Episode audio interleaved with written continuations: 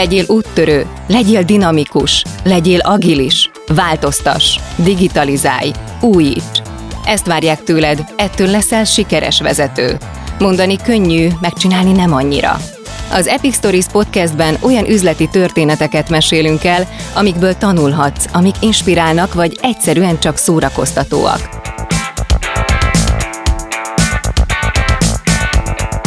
A műsort a Siva Force a vállalati digitális transformációval foglalkozó cég indította, ami a legnagyobb banki és telekommunikációs szereplők üzleti kihívásain edződött. Itt pedig a magas szintű szakmai tartalomról gondoskodik.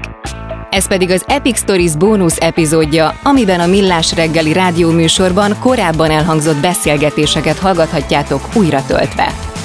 Sokszor előjön a marketing osztályon biztosan, hogy egy vállalatnak nem csak erős márkára, de erős digitális ügyfélkapcsolatokra, vagyis egy jó frontendre is szüksége van. A brainstormingon erről még sok minden eszünkbe jut, de a projektmeetingeken már mindenki csak egy céges weboldalra gondol. És mi történik, ha a weboldalon megnyomnak egy gombot? Hogyan válik az ügyfél interakció feladattá, folyamattá?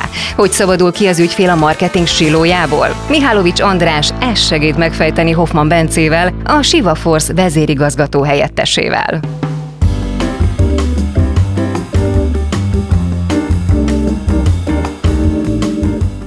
No kérem szépen, egy nagyon érdekes témát boncolgatunk, mert hogy a, ugye céges meetingeken előkerül az, hogy hát digitális frontend megoldásokkal csilli-villi módon elkápráztatjuk az ügyfelet, UX design, stb. ügyfélélmény, ötcsillagos de hogy mi ez, ezt fogjuk majd végigvenni Hoffman Bencével, a Siva Force vezérigazgató helyettesével, mert ha ezt most itt elmondjuk, akkor elég egy chili villi weboldal, pajtás, és már meg is van oldva az egész. Gondolhatnók, de gyanítom, hogy nem ilyen egyszerű a kérdés. Köszöntünk itt a stúdióban. Köszönöm szépen a meghívást, jó reggelt kívánok, és üdvözlöm a kedves hallgatókat is. Igen, ahogy mondtad, maga ez a, ez a csillogás és digitális megközelítése a, az ügyfélszolgálat, illetve az ügyfél frontendeknek ez egy nagyon érdekes kérdés. De engedd meg, hogy egy kicsit visszalépjek és messzebbről induljak. Most volt az egyik kollégámnak egy gyakorló példája, hogy próbált egy közműszolgáltatónál intézni egy feladatot, és amikor felkereste a weboldalt, nem tudta azt eldönteni, hogy hogy és melyik weboldal rész idézőjebe tartozik ahhoz a részhez, amit ő szeretne Nagyon jó intézni. példa. Tegnap próbált a mobil számlámat befizetni, de nem találtam a távközlési szolgáltató honlapján, hogy hol van ez a számla, milyen számlaszám, csak én örömmel értesítettek, Nem hogy ott kell keresni, hanem. Google-ba kell beütni. Igen, aztán a mesterséges intelligenciához fordultam, hogy haló, Andrásnak szólíthatnak, de nem találom a számlámat, erre írtózatos zavarodást támad, hogy jól értem azt, hogy, és 5 perc zsebdelgés után azt mondtam, hogy na menjetek ti a... Pedig csillivilli oldal volt, Isten bizony. Meg is lepődtem rajta. Igen, azért az fontos, hogy a maga a weboldal ma már egy jó chat, vagy akár egy mobil alkalmazás nem elég. Én úgy gondolom, hogy a jó digitális ügyfélkiszolgáláshoz rendkívül fontos, hogy amit te el szeretnél intézni, ahhoz megkapd a megfelelő információkat, például azt, hogy ezt a számlaszámot hol kell beírnod egyértelmű legyen, és hogyha segítséget kérsz az oldalon online, vagy akár egy chatrobottal valószínűleg, akivel beszélgettél, vagy egy digitális asszisztens, vagy egy ügyfélszolgálatos is ö, ugyanazt látja, gondolja és találja meg leghamarabb, amit te is idézőjelbe keresel. Uh-huh. Tehát, hogyha a weboldalon megadod ezeket az információkat, ez tök szuper, de egy ügyfélszolgálatosnak, vagy egy értékesítőnek, aki adott esetben szeretne neked egy digitális terméket ö, értékesíteni, és arról tájékoztatást adni, tudjon megfelelő információkat adni. Például ő neki, mondjuk férjük vissza a közműves példámhoz. Hú, hát mi lett annak a vége? Igen. Két telefonos átkapcsolás után ö, egy e-mailes értesítést kaptunk, de egy órán belül visszahívtak minket, és végül megoldódott a probléma. Aha. Hát viszonylag Happy gyorsan, end. de mekkora valószínűleg nagyon nagy volt a, az a köztes háttér, amit ott a kollégáknak el kellett házon belül a közműszolgáltató kollégáinak látni, hogy ez, ez megoldódjon, és ne sérüljön az nekik se jó, nem? Hát ez úgy gondolom, hogy se az ügyfélnek, se a, se a munkatársaknak, akik kiszolgálni szeretnének, nem Mert jó. én is ezen gondolkodtam, hogy mire Rolandhoz kerültem, aki végre egy valódi ember volt, és érdemi válaszokat tudott adni a mesterséges intelligencia után, addigra már annyira ideges voltam, hogy Roland nem tette zsebre szerintem az első öt mondatomat, de aztán lehiggadtam, és, és aztán valahogy ez is így megoldódott, de akkor a szavaidból azt veszem ki, hogy ez nem is, tehát az, a válasz, hogy elég egy weblap, arra az, az a válasz ezek szerint, hogy nem. nem. De akkor miből áll ez a bizonyos frontend ökoszisztéma össze? Tehát akkor három, három nagy szedjük ezt szét. Próbáljuk meg. Három fontos tétele van, amivel te ügyfélként találkozol, chat, weboldal, mobil alkalmazás akár egy digitális asszisztens. Amivel ez róla... vagy, vagy, vagy és? Ez, ez és, is egy nagyon Ez elsősorban és a mai digitális világban már. Tehát mindegyik csatornán szükséges bemenetet biztosítani az ügyfeleknek. Nekem legalábbis ez a tapasztalatom az elmúlt 15 év során. Ez már meg minden, minden cég méretre igaz? Vagy azért a legkisebb? Hol van az a határ, ahol már ez elvárás? Ezt inkább weboldalra vetíteném le, ahol naponta 5-6-szor változik a tartalom. Egy céges kommunikációban ott már, ott már mindenféleképpen szükséges ez a digitális ökoszisztéma. Inkább így közelítem meg. Legyen ez egy telekom szolgáltató, legyen ez egy webshop akár, tehát elképzelhető, uh-huh. hogy előbb-utóbb kell egy telefonos segítség. Tehát ahogy te is említetted, az ügyfélszolgálatos kollega, amikor megkapta az infókat, neki tökre segít a ügyintézésbe vagy az ügyfélkezelésbe az a, az a dolog, hogy az információk a rendelkezésre álljanak. Térjünk vissza arra, amit kérdeztél. Amivel ti találkoztuk, azt már említettem, de az egésznek a lelke egy, egy folyamatszabályzó, egy úgynevezett workflow management rendszer. Legalábbis nekem ez a tapasztalatom. Ebbe a rendszerbe becsatornázódnak az információk, amiket te beadsz, vagy megadsz, mint ügyfél, és az ügyfélszolgálatosnak, vagy az értékesítőnek, vagy aki veled kapcsolatban van, ugyanezek az információk kell, hogy rendelkezésre álljanak, akkor lesz ő felét hiteles tehát ő akkor tudja a problémának kezelni, viszont neki kellenek információk is. Újra a közműves példához visszatérve, neked fontos mondjuk eltört a vízcső, kell egy szakember, aki segít, de neki pontosan tudni kell, hogy, milyen, hogy mikor küldjön szakember, mikor tud küldeni szakembert, azt egy rendszerbe tárolják, milyen ö, csövet kell vinni adott esetben, szükséges-e más információ, tudjon neked pontos adatokat adni. Tehát ez a közepe, a lelke, ez a workflow management vagy folyamatvezérlő management motor, ami a digitális frontend ökoszisztémának talán a legfontosabb része, mert ez köszi össze a modern ügyfélszolgálati felületeket, amit digitális frontend ökoszisztémának nevezünk, és a backendeket, mm. amiből ezeket az információkat Ez micsoda egyébként, ez egy szoftver? Gyakorlatilag igen. Ez, egy ez fejleszthető. Így van. Vállalatirányítási rendszerhez köze van?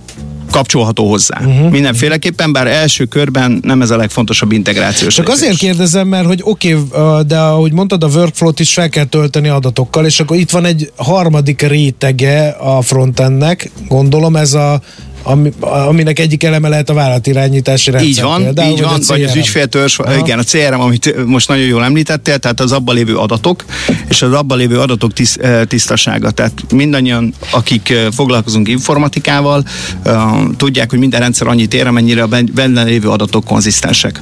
Hogyha ezek, ezt, a, ezt a workflow rendszert, illetve ezt a folyamatvezérlő rendszert megfelelő adatokkal felokosítjuk, akkor nagyon meg tudjuk gyorsítani az ügyfélkiszolgálást, vagy akár a belső vállalati működést is a jó információáramlásra. Akkor ez a gyakorlatban úgy néz ki, hogy más felületet lát az ügyintéző, mint amit én látok? Tehát két külön képernyő előtt ül, vagy, vagy ezt hogy kell elképzelni? Adott esetben ülhet több képernyő elő, előtt is, de ami nagyon fontos, hogy első körben azokat az információkat látnia kell, amit te megadtál, vagy amilyen problémával kerested. Ha ez megvan, akkor utána van egy összefoglaló képernyő a legtöbb olyan típusú rendszerben, amit mi frontend ökoszisztémaként fejlesztünk. Igyekszünk ezt összehangolni, hogy legyen egy olyan képernyő az ügyfelszolgálatosnak, értékesítőnek, ami, ami, ami megvannak neki a te bejövő információid, és a, és a backend rendszerekből jövő kimenő információk is fel vannak oda a csúnya szóval mondva interfészelve, mert ekkor áll ő minden információnak a birtokába ahhoz, hogy a lehető leggyorsabban tudja elvégezni kiszolgálást. Nagy a verseny, szükség van erre. Uh-huh. Van erre jól működő példa, meg rosszul működő példa, mert abból lehet a legtöbbet tanulni. Most akár ezt a három rétegnek az összhangját, ezt nem egyszerű megteremteni, és akkor most nem a humán részét, hanem a technológiai részét vegyük először. Tehát ezt nagyon könnyű elszúrni. Mert ahogy mondtad, hogy a, ez a workflow akkor működik jól, ha ott van minden adat. De mi van, ha nem? Akkor ugye mit hallok? Izgatott toporgást a vonal túlsó végén, meg pillanat kapcsoljuk ügyintézőnket, és, és akár, akár hányszor kapcsolnak egy másik ügyintézőt, annál rosszabb ez a workflow rendszer gond. Meg maga az élmény annál uh-huh. rosszabb, amivel találkozik akár, aki neked akar segíteni, illetve te, mint ügyfél. És ugyanezt eh, tapasztalod. Ilyenkor az izgatott toporgást fölváltják mindenféle manuális folyamatok. Valószínűleg ez történt a, a közmű problémánknál is annak idején, amit eh, példaként hoztam föl, hogy mire összeszedték a megfelelő háttérrendszerekből ezekbe az adatokat, és betöltötték ebbe a workflow-ba, hogy legalább akkor már meglegyen. Ez mindenféleképpen ilyenkor manuális folyamat. De visszatérve az eredeti kérdésedre, én telekommunikációs szektorból jöttem, és a, a 2010-es évek elején ez már igazából nem is amiatt érett föl ez a digitális frontend ökoszisztéma, hogy mi van a problémakezeléssel, hanem lehetett ezen keresztül értékesíteni új szolgáltatásokat. Amikor bekapcsolták ezt a csatornát, rengeteg új, mondjuk digitális tévészolgáltást értékesített, értékesítettek a telekommunikációs szektorba. Miért érdekes ez? Mert itt, itt itt lesz egy fontos szerepe majd a, a workflow-nak magának, mert ahol te egyszer megvettél egy szolgáltatást, ott szeretnéd a, magát a terméknek, szolgáltatásnak az életciklusát is menedzselni. Tehát össze kell drótozni ezeket a folyamatokat, és ennek a, lelke maga ez a, a folyamatvezérlőt megoldás, amiről eddig is meséltem nektek, illetve a kedves hallgatóknak. Ami ebben a fontos, hogy ezt egyszer meg kell csinálni, de folyamatos finom hangolásra szorul. Újabb szolgáltatások jönnek be, kerülnek ki, minden terméknek van egy életciklusa. Ez egy nagyon fontos kérdés, hogyha ez egyszer le van rakva, akkor ez egy nagyon jó eszköz, de erre folyamatosan költeni kell. Uh-huh. Informatikai. Ö, és az hogy néz ki, az mekkora buktató, hogy igazából, ha most maradjunk a közműs példánál, itt gyakorlatilag hirtelen ezt sem tudom mondani, hogy hány osztálynak kellene együtt dolgozni, vagy kell együtt dolgozni. Tehát a, a szerelőtől indulunk, aki kimegy és rájut a kalapáccsal arra a csőre, hogy végleg törjön el és ki tudja cserélni, egészen odáig az ügyintézőig, akivel én kapcsolatba kerülök, akinek azt mondom, hogy rossz a, eltört a vízvezeték. Ez egy írtózatosan nagy folyamat, ez hogy megy a gyakorlatban? Mindenkinek van kis felülete, és ezeket a felületeket összekapcsolják, vagy hogy működik ez? Az ideális világban ez fog majd létezni.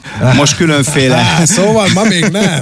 különféle pontszerű rendszerek enket próbálunk mi is összekötni. Azért is érdekes ez az ökoszisztéma és ennek a fejlődése, és én nagyon szeretem ebből ezzel kapcsolódóan a szakmámat, meg a munkámat, mert a, akár te is mondtad, egy kis PDA-val kijön a szerelő, és akkor megpróbálja fölvenni az adatokat, tehát ez folyton tökéletesedik ez a dolog.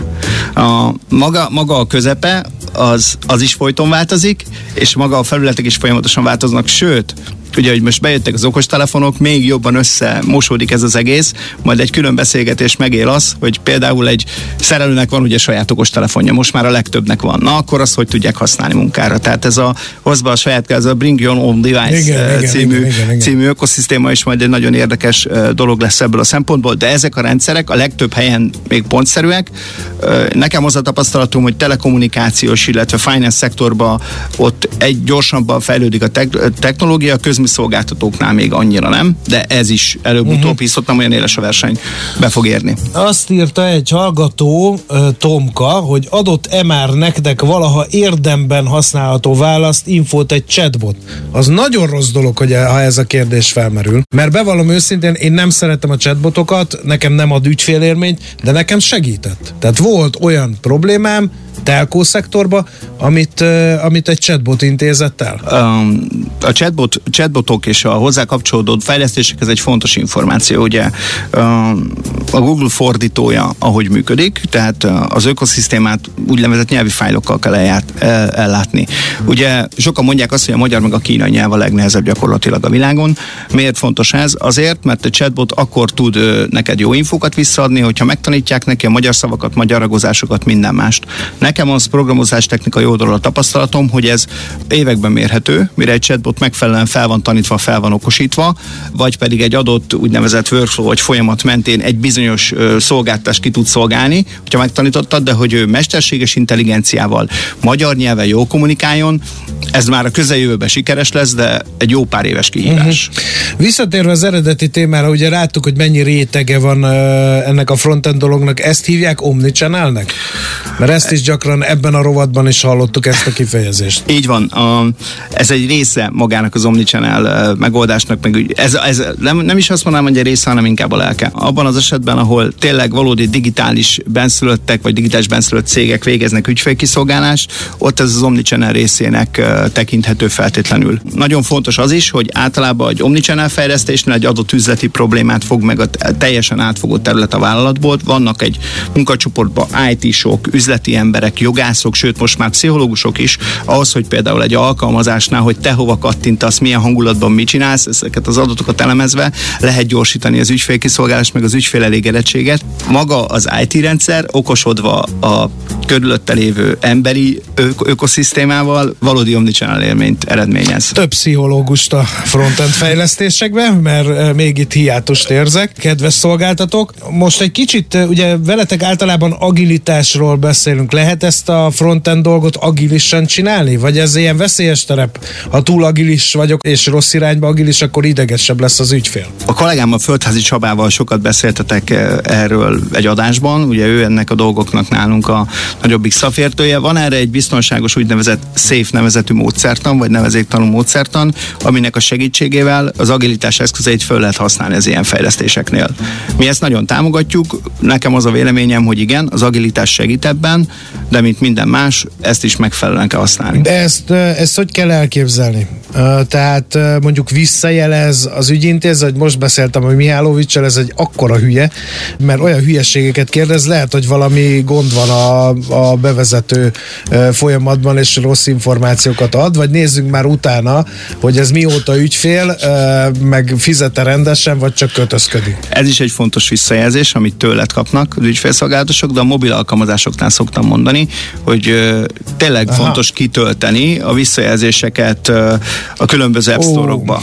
Azért, mert azokat az információkat e, tényleg fel tudják használni a szolgáltatók, tehát kvázi fontos ez a most típusú most visszajelzés. uh, nagyon szöget ütette a fejembe, mert rühellem. Tehát uh, most az, a már említett, elnézést, hogy mindig a saját példámmal, de pont ide illik, és pont tegnap történt, még friss az élmény. Ez volt a, a végső szeg a koporsomban. Tehát tényleg egy idegesen uh, nekiindultam, sok átcsónakáztam, sok problémát közösen megoldottunk Rolanddal, aki azt akarta, hogy regisztrálják még egyszer, mert már egyszer, tehát mindenen keresztül mentünk. Jött volna a, fe, a megváltás, Rolanddal elköszöntünk illendően, mondtam, hogy elnézést, kicsit ingerült voltam, meg, meg nem tudom, ő semmi baj, nem tudom, teljesen, teljesen korrekt. Roland kilépett, és a chatbot feldobta, hogy értékelje a szolgáltatásunkat. Én, én, na, érted? ez egy, ez egy csiszolandó dolog még, hogy mikor kérünk egy ügyféltől visszajelzést. Bi- Biztos, hogy eh, ez a legfelelő alkalom rá, viszont az érdemi visszajelzések visszakövethetőek, vissza tudják keresni a, az ügyfélszolgálatosok, vagy, vagy akár a fejlesztők is, hogy mi okozhatta, és tudnak rajta érdemben változtatni. Aha. Tehát a, a te ideges visszajelzés ez is nagyon fontos dolog, de talán majd ezen úgy segítenek a, a, a pszichológusok, hogy bent jól le tudják kezelni ezt a folyamatot, hogy ne ütköz majd ilyenbe. Tehát Mhm. uh-huh. neki, én nagyon üdvözlöm azt, amikor először találkoztam tényleg pszichológussal egy, egy agilis teamben, aki, aki hozzá Ő volt a legnyugodtabb? Először igen. 15 perc után rájött, hogy, hogy ez nem az a klasszikus bőrkalapés beszélgetés, hanem itt, itt valóban élő problémák vannak, amit kezelni kell. De uh-huh. mi úgy gondoljuk, hogy a mesterség és intelligencia mellett ez is egy fontos rész. Oké, okay, nagyon szépen köszönjük. Szerintem ügyfélként is hasznos volt ez a beszélgetés, mert tisztán láthatják, meg hallhatták a kedves hallgatók, hogy hogy is működik ez a gyakorlatban. Hála neked. Köszönjük szépen! Köszönöm szépen! Bye. Az Epic Stories Podcast bónusz részét hallottátok, amiben a Millás reggeli rádióműsorban korábban elhangzott interjúkat dolgozzuk fel. Ha tetszett az Epic Stories, kövess minket a kedvenc podcast lejátszódban, és iratkozz fel az epicstories.hu oldalon, hogy ne maradj le az újabb epizódokról és a további inspiráló történetekről. Ha van egy tanulságos üzleti történeted, amit megosztanál velünk, küld el az epickukatsivaforce.com címre.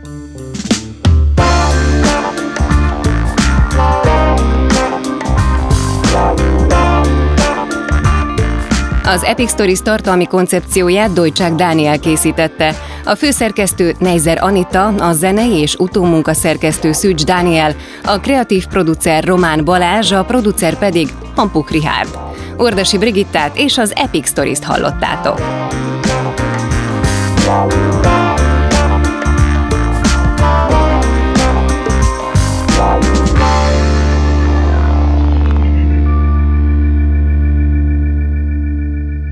Beaton Studio